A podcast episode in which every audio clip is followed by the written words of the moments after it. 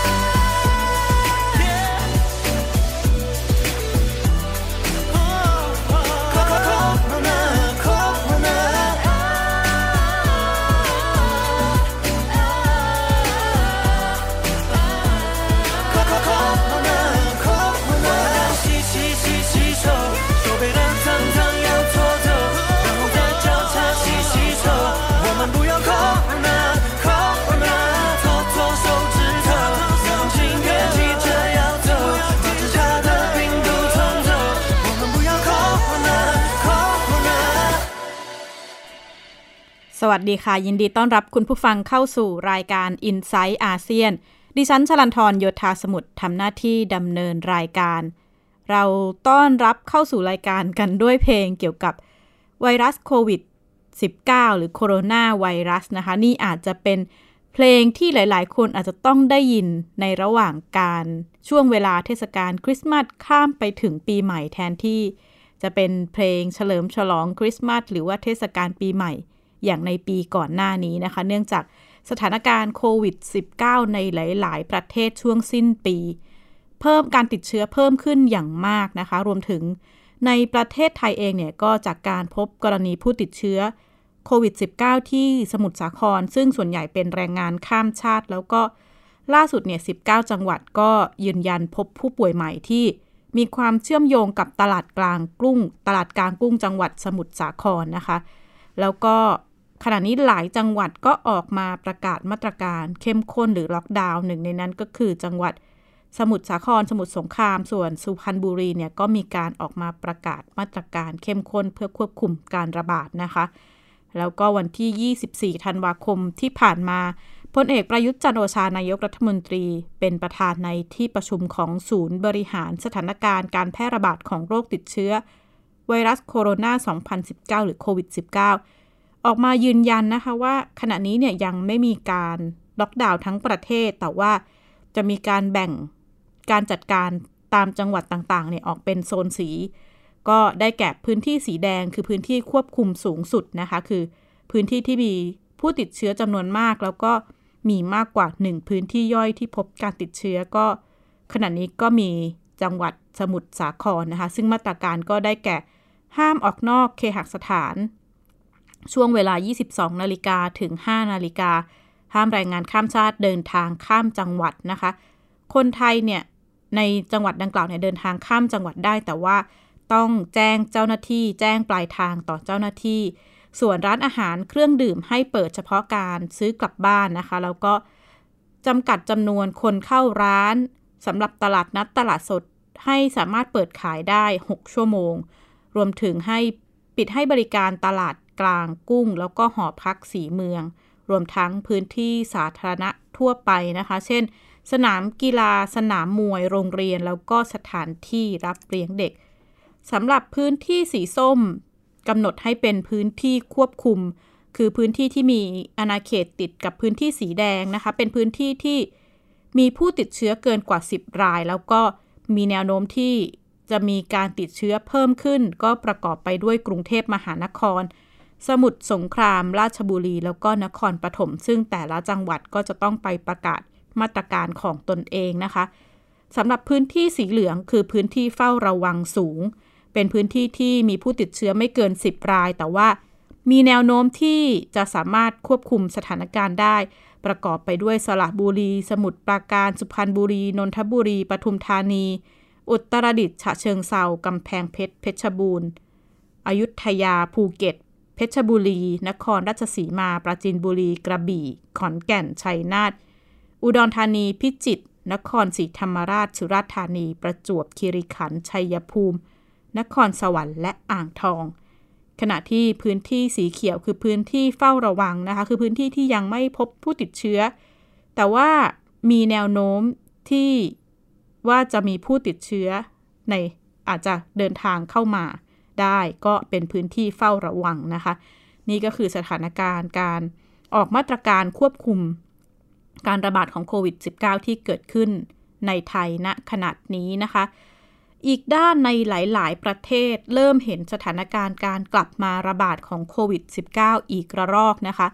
โดยเฉพาะพื้นที่ในยุโรปหลายประเทศนะคะประกาศมาตรการล็อกดาวน์แล้วก็ห้ามมีการจัดเทศกาลการรวมตัวเฉลิมฉลองช่วงปีใหม่หรือว่าคืนข้ามปีนะคะขณะที่อังกฤษเนี่ยสถานการณ์ค่อนข้างน่าเป็นห่วงนะคะล่าสุดรัฐมนตรีว่าการกระทรวงสาธารณสุขของอังกฤษแมตต์แฮนค็อกเนี่ยออกมาแถลงการเพิ่มขึ้นของจำนวนผู้ติดเชื้อโควิด -19 57% จากเมื่อสัปดาห์ที่ผ่านมานะคะมีจำนวนผู้ติดเชื้อที่กำลังเข้ารับการรักษาตัวในโรงพยาบาลเป็นผู้ป่วยหนักเนี่ย 18,000 คนแล้วก็ในวันพฤหัสที่ผ่านมาเนี่ยพบผู้เสียชีวิตเกินกว่า700คนต่อวันแล้วก็พบผู้ติดเชื้อรายวันมากกว่า 30,000 คนนะคะขณะนี้รัฐบาลอังกฤษก็ตัดสินใจประกาศขยายพื้นที่เฝ้าระวังระดับสูงสุดจากแต่เดิมเนี่ยกินพื้นที่เฉพาะบริเวณลอนดอนแล้วก็เมืองใกล้เคียงขณะนี้ก็ขยายครอบคลุมพื้นที่ทางตะวันออกเฉียงใต้ของอังกฤษแล้วก็ประกาศเพิ่มระดับมาตรการควบคุมในพื้นที่อื่นๆโดยมาตรการดังกล่าวก็จะเริ่มใช้ตั้งแต่วันที่26ธันวาคมเป็นต้นไปนะคะเพื่อควบคุมการระบาดในอังกฤษซึ่งการระบาดที่เกิดขึ้นเนี่ยพบว่าเกิดจากเชื้อที่กลายพันธุ์นะคะแล้วก็ขณะนี้มีมากกว่า40ประเทศที่ประกาศมาตรการห้ามสายการบินจากอังกฤษเดินทางเข้าประเทศรวมถึงห้ามการเดินทางข้ามพรมแดนเพื่อป้องกันการระบาดขณะนี้บริเวณพื้นที่ที่หลายคนกังวลก็คือจากการเดินทางระหว่างอังกฤษกับฝรั่งเศสที่จะมีการเดินทางของรถขนส่งต่างๆเนี่ยก่อนหน้านี้มีการปิดพรมแดนซึ่งทำให้การเดินทางข้ามรถขนส่งทำไม่ได้นะคะมีรถมารอคับข้างเลยทีเดียวแม้ล่าสุดจะมีการเจรจาผ่อนปลนมาตรการโดยที่เปิดให้รถขนส่งเดินทางข้ามแดนได้โดยที่คนขับรถเนี่ยจะต้องเข้ารับการตรวจหาเชื้อโควิดก่อนที่จะอนุญาตข้ามพรมแดนสถานการณ์ดังกล่าวก็ยิ่งทำให้คนเกิดอาการกังวลนะคะว่าอังกฤษจะถูก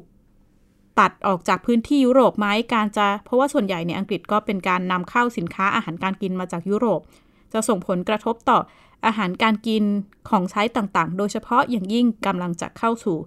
ช่วงเทศกาลคริสต์มาสแล้วก็ปีใหม่นะคะในยุโรปดิฉันได้พูดคุยกับคุณสมชัยสุวรรณบันเป็นนักข่าวอาวุโสนะคะรวมถึงขณะนี้เป็นSenior Teaching Fellow ที่มหาวิทยาลัยโซแอดคุณสมชัยเนี่ยบ้านก็อยู่ในพื้นที่ที่ขณะนี้ขยับเข้าสู่เทียร์4คือการเฝ้าระวังสูงสุดก็เล่าให้ฟังถึงสถานการณ์ค่ะพอปิดพรมแดนปั๊บเนี่ยเขาบอกว่าปิดพรมแดน48ชั่วโมงเพื่อรอดูสถานการณ์แล้วก็หามาตรการเพิ่มก็ทำให้เกิดแบ็คล็อกคือบรรดารถขนส่งคอนเทนเนอร์ขนาดใหญ่ขนส่งสินค้าขนาดใหญ่เนี่ยที่ประมาณสัก16ล้อหรือ18ล้อเนี่ยที่ว่าไม่ใช่ว่า10ล้อนะครับก็มีเข้าคิวรอกันยาวเหยียดหลาย10กิโลตรงช่องทางเข้าท่าเมืองโดเวอร์นะครับอยู่บนเส้นทางหลวงมอเตอร์เวย์สาย20เส้นทางยาวประมาณหลาย10กิโลแล้วก็สะสมมาถึงประมาณสัก 2,000 กว่าคันแล้วก็ทำให้เกิดความวิตกกังวลว่าจะเกิดภาวะชะงักกันเรื่องสินค้าที่แจกจ่ายไปตามซุปเปอร์มาร์เก็ตและสินค้าต่างๆเนี่ยจะเกิดขึ้นในช่วงคริสต์มาสก็เลยเป็นเรื่องที่มีการเจรจาต่อรองกันอย่างเร่งด่วนระหว่างรัฐบาลสหรัฐอาณาจักรนะครับอังกฤษกับประธานาธิบดีมาครงของฝรั่งเศสซึ่งเมื่อคืนนี้ก็ตกลงกันได้ว่าจะมีการผ่อนปลนให้รถบรรทุกขนาดใหญ่ส่งสินค้าเนี่ยสามารถผ่านแดนได้แต่ว่าจะต้องมีการตรวจโดยให้คนขับรถบรรทุกทั้งหลายเนี่ยต้องมีการตรวจเชื้อก่อน72ชั่วโมงก่อนถึงจะยอมให้ผ่านแดนได้ก็หมายความว่ารถประมาณ 2,000 คันนะครับที่อยู่ในเขตโดเวอร์นี่ประเทศอังกฤษเนี่ยแต่ละคนต้องสู่กระบวนการตรวจเชื้อก่อนถึงจะสามารถผ่านแดนเข้าไปในคาเลของยุโรปได้สินค้าต่างๆโดยเฉพาะอย่างยิ่งในช่วงคริสต์มาสขณะนี้มีการส่งสินค้าพวกพืชผักผลไม้สดที่มาจากสเปนกรีซโปรตุเกสอิตาลีจำนวนมากเพราะว่าแถวนั้นยังเป็นเขตที่อากาศอุ่นแล้วก็มีสินค้าสดเข้ามามากอาจจะเกิดภาวะขาดแคลนสินค้าสดในช่วงคริสต์มาสและถึงปีใหม่แล้วทางผู้บริหารซุปเปอร์มาร์เก็ตต่างๆก็มีความวิตกกังวลก็กดดันรัฐบาลเจรจากับทางฝรั่งเศสจนประสบความสำเร็จขณะนี้เนี่ยเริ่มทยอยแล้วนะครับที่จะมีการผ่อนคลายให้รถบรรทุกทั้งหลายเนี่ยเริ่มเคลื่อนสู่ระหว่างสองทางได้ส่วนมาตรการเที่ยวบินเนี่ยยังคงมีอยู่นะครับแล้วก็บางประเทศก็มีการเปลี่ยนแก้ไขโดยบอกว่าถ้าหากมีการตรวจสอบคือผู้โดยสารนะครับที่จะขึ้นเครื่องบินเนี่ยมีใบแจ้งว่าได้มีการตรวจสอบมาเรียบร้อยแล้วนะครับว่าไม่มีเชื้อคือเป็นเนกาทีฟก็สามารถขึ้นเครื่องบินได้ในขณะนี้บางประเทศเริ่มผ่อนคลายให้ผู้โดยสารทางเครื่องบินสามารถติดต่อสามารถเดินทางได้แล้วนี่คือภาวะที่เกิดขึ้นแบบกระทันหันในช่วง 2-3 วันที่ผ่านมาซึ่งเกิดภาวะโกลาหลวุ่นวายขึ้นนะครับระหว่างสาธารณรัฐจากหลายประเทศในยุโรปนะครับช่วงนี้ก็เป็นแบบลักษณะเช่นนี้ขณะนี้เริ่มผ่อนคลายแล้วแต่ว่าแบ็คล็อกของรถประมาณ 2,000 คันเนี่ยจะคลี่คลายไปเร็วได้ขนาดไหนแล้วก็สินค้าที่รออยู่ทางฝั่งนู้นทางฝั่งทะเลที่ต้องมาทางผ่านช่องแคบมาทางอังกฤษเนี่ยจะมาทันไหมสินค้าที่มาจากของประเทศอังกฤษเนี่ยที่จะต้องส่งไปในประเทศใหญ่ยุโรปเนี่ยจะทันการไหมเพราะว่าอย่างมีสินค้าสดอย่างเช่นปลาแซลมอนที่มาจากสกอตแลนด์ที่ต้องลงคอนเทนเนอร์ที่เป็นตู้เย็นเพื่อส่งในยุโรปจะทันไหมเพราะว่าถ้ามันพลาดไป 3-4 วันเขาบอกว่าจะทำให้คุณภาพมันลดต่ำและราคาไม่ดีหรือบางส่วนต้องโดนทิ้งส่วนสินค้าที่มาจากยุโรปเช่นพืชผักผลไม้เช่นบรอกโคลีนะครับคอลิฟลาวเวอร์หรือว่าพวกมะเขือเทศที่ติดชะงักอยู่ทางฝั่งมนุษย์เนี่ยถ้ารออยู่สัก 2-3 วันเนี่ยมาถึงตลาดในอังกฤษมันจะไม่สดราคาจะตกหรือว่าจะขายไม่ได้อันนี้อาจจะเกิดปัญหาภาวะราคาสินค้าชั่วคราวในช่วงคริสต์มาสและปีใหม่นี้ครับขณะที่ในลอนดอนก็เกิดสถานการณ์คนออกไปซื้อของมาตุนไว้นะคะเพราะว่าก็น่าจะกังวลถึงสถานการณ์การที่รถขนส่งต่างๆมีข้อจำกัดในการเดินทางข้ามแดนนอกจากนี้ก็ยังมีรายงานพบว่าในอังกฤษก็พบผู้ป่วยโควิด-19 2 รายที่ ติดไวรัสกลายพันธุ์ที่มาจากแอฟริกาใต้นะคะซึ่งเป็นไวรัสคนละตัวที่กำลังระบาดในสหราชอาณาจักรขณะนี้แต่ว่าก็อยากจะบอกคุณผู้ฟังว่าการกลายพันธุ์ของไวรัสเนี่ยมันก็เกิดขึ้นตลอดเวลานะคะแล้วก็สายพันธุ์ในสหราชอาณาจักรแล้วก็แอฟริกาเนี่ยก็ขณะนี้มีความคล้ายคลึงกันคือติดเชื้อง่ายขึ้นแต่ว่ายังไม่มีรายงานว่าผู้ป่วยที่ติดเนี่ยจะมีอาการรุนแรงหรือว่าการเสียชีวิตมากขึ้นหรือเปล่าเมื่อเทียบกับสายพันธุ์ก่อนหน้านี้แต่ว่าสำหรับประเด็นที่หลายฝ่ายกังวลคือสายพันธุ์ในแอฟริกาใต้เนี่ยมีแนวโน้มที่อาจจะเกิดการติดซ้ำในผู้ป่วยที่เคยติดเชื้อแล้วนะคะสำหรับในอังกฤษก็มีการมาตรการแบ่งพื้นที่เป็นสีๆเช่นกันนะคะคล้ายๆกับที่ไทยทำก็แบ่งเป็น4ระดับขั้นในการเฝ้าระวังพื้นที่ Tier 4หรือว่าเฝ้าระวังสูงสุดเนี่ยก็ประกาศให้ใช้มาตรการอยู่กับบ้านห้ามการเดินทางออกนอกที่พักอาศัยถ้าไม่ได้มีเหตุผลจำเป็นรวมถึงใช้มาตรการการไปพบปะกับผู้อื่นให้น้อยที่สุดนะคะแล้วก็ขอความร่วมมือให้ห้ามการเดินทางข้ามเขตอันนี้ก็ดิฉันก็ได้พูดคุยกับคนไทยในอังกฤษนะคะว่าเขาใช้มาตรการควบคุมเหล่านี้อย่างไรมีการบังคับใช้กฎหมายจริงจังหรือไม่หรือว่าจริงๆเป็นการแค่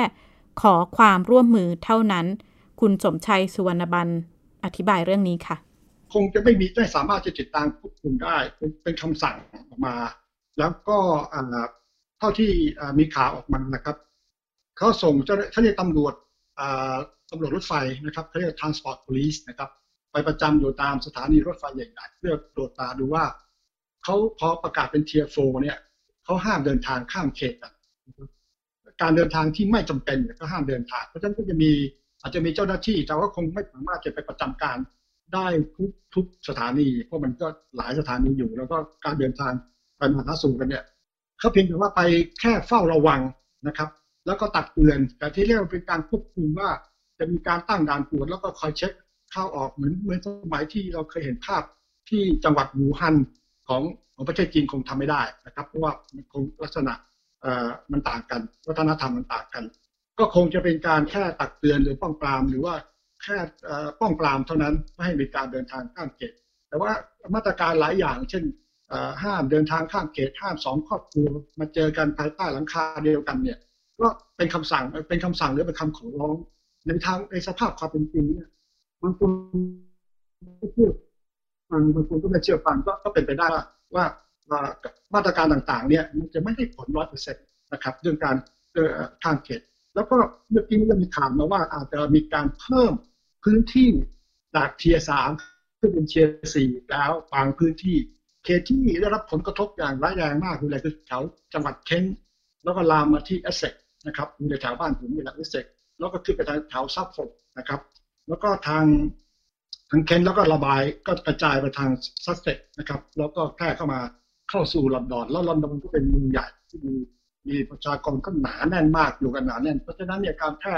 ระบาดของเชื้อไวรัสที่เขาตั้งรหัสว่า B17 ขยายตัวค่อนข้างเร็วบางพื้นที่เกิน 50% ในแต่ละวันเพราะฉะนั้นนี่นะครับมีแรงกดดันจากบรรดานักวิทยาศาสตร์และหมอขอร้องให้นักวิทยาเนี่ยเพิ่มพื้นที่ควบคุมการเดินทางควบคุมการพบปะสังสรรค์นะครับแล้วก็ปิดสถานบันเทิงปิดร้านอาหารปิดภัตตาคารนะครับร้านที่มันมีความจำเป็น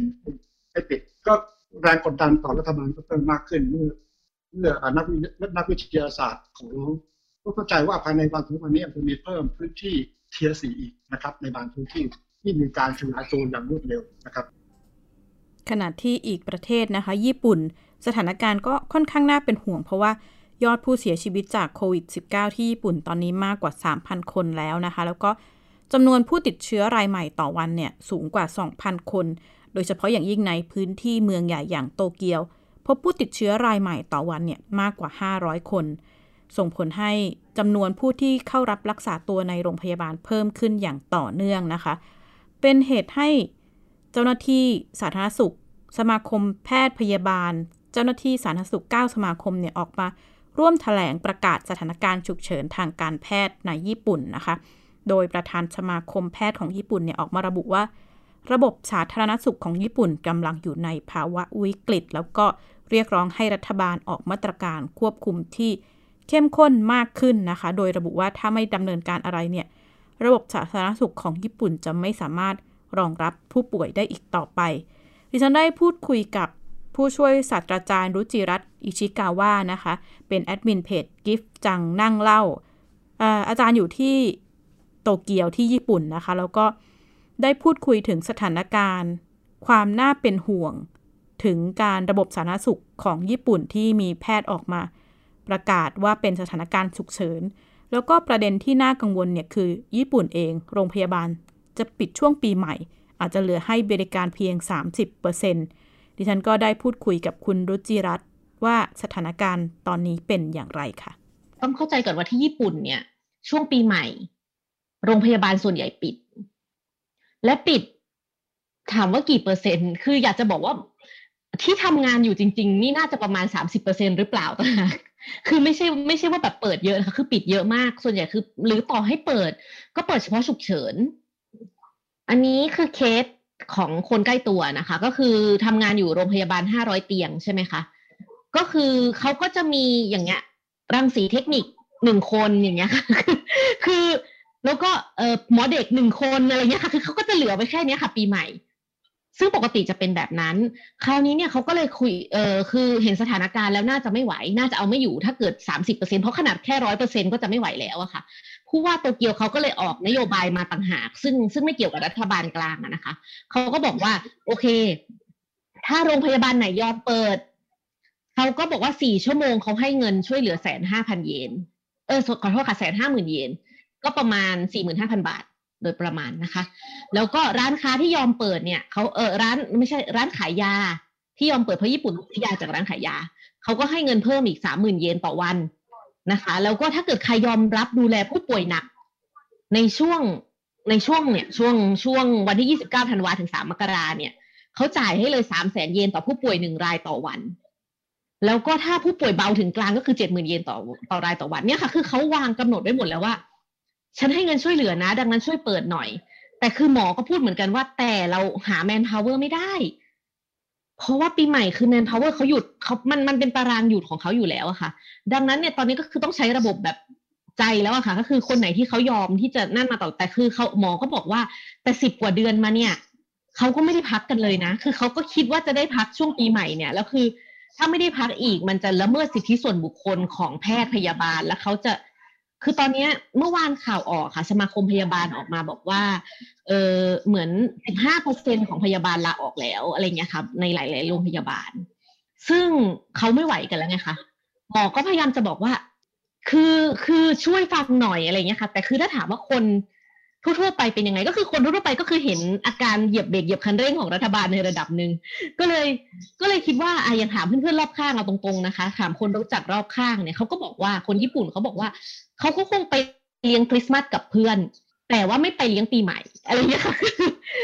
คือเพราะว่ารัฐบาลเนี่ยยกเลิก Go To ตอนวันที่28ไม่แน่ใจละ27หรือ28ธันวาอาจจะไม่มั่นใจวันที่เท่าไหร่เขาหยุดเขาเริ่มว่าโอเค Go To Travel เราจะหยุดตั้งแต่ตอนนั้นนะทั่วประเทศระงับเลยระงับในความหมายคือไม่ให้เรียกอะไรคะไม่ใช่ไม่ให้เที่ยวนะคะไม่ให้ส่วนลดแต่จะไปเที่ยวก็ได้แต่ว่าจ่าย 100% นะค่ะก็เลยกลายเป็นว่าอ้าวงั้นฉันก็ยังเที่ยวได้จนถึงวันที่27ยังเที่ยวได้ทุกคนคิดแบบนี้เยอะมากก็คืออยู่ด้วยความที่เห็นข่าวเมืองไทยข่าวประเทศต่างๆเยอะค่ะก็จะงงๆกับนโยบายญี่ปุ่นนิดนึงแต่คือทุกคนเขาก็บอกว่าไม่เป็นไรตอนนี้ก็คือเราก็ไปกลุ่มเล็กๆเลยค่ะทุกคนก็ไปกันนะคะก็คือเห็นเขาก็ไปฉลองกันก็ยังร้านดื่มก็ยังเห็นมีคนคืออาจจะไม่ได้เยอะเหมือนเดิมแต่ก็มีคนไทยในญี่ปุ่นก็สะท้อนว่าหนึ่งในสาเหตุที่ทำให้สถานการณ์การระบาดในญี่ปุ่นกลับมาอีกครั้งนะคะเพราะว่าคนต้องเจอกับการระบาดมาเป็นนานเกือบเดือนเกือบปีนึงเลยนะคะแล้วก็ทำให้เริ่มละเลยมาตรการป้องกันต่างๆแล้วก็ประกอบกับรัฐบาลเองต้องการจะเดินหน้าทางเศรษฐกิจไปพร้อมๆกันก็เลยเกิดความไม่ชัดเจนในการปฏิบัติตัวของประชาชนนี่ก็คือสถานการณ์แล้วก็ความคืบหน้าของโควิด -19ที่ดิฉันนำมาเล่าให้คุณผู้ฟังฟังนะคะแล้วก็นี่คือทั้งหมดของรายการ Insight ASEAN สัปดาห์นี้พบกันใหม่สัปดาห์หน้าสวัสดีค่ะ ติดตามรายการได้ที่ www.thaipbspodcast.com แอปพลิเคชัน Thai PBS Podcast หรือฟังผ่านแอปพลิเคชัน Podcast ของ iOS Google Podcast Android Podbean SoundCloud และ Spotify ติดตามความเคลื่อนไหวของรายการและแสดงความคิดเห็นโดยกดถูกใจที่ facebook.com/thaipbspodcast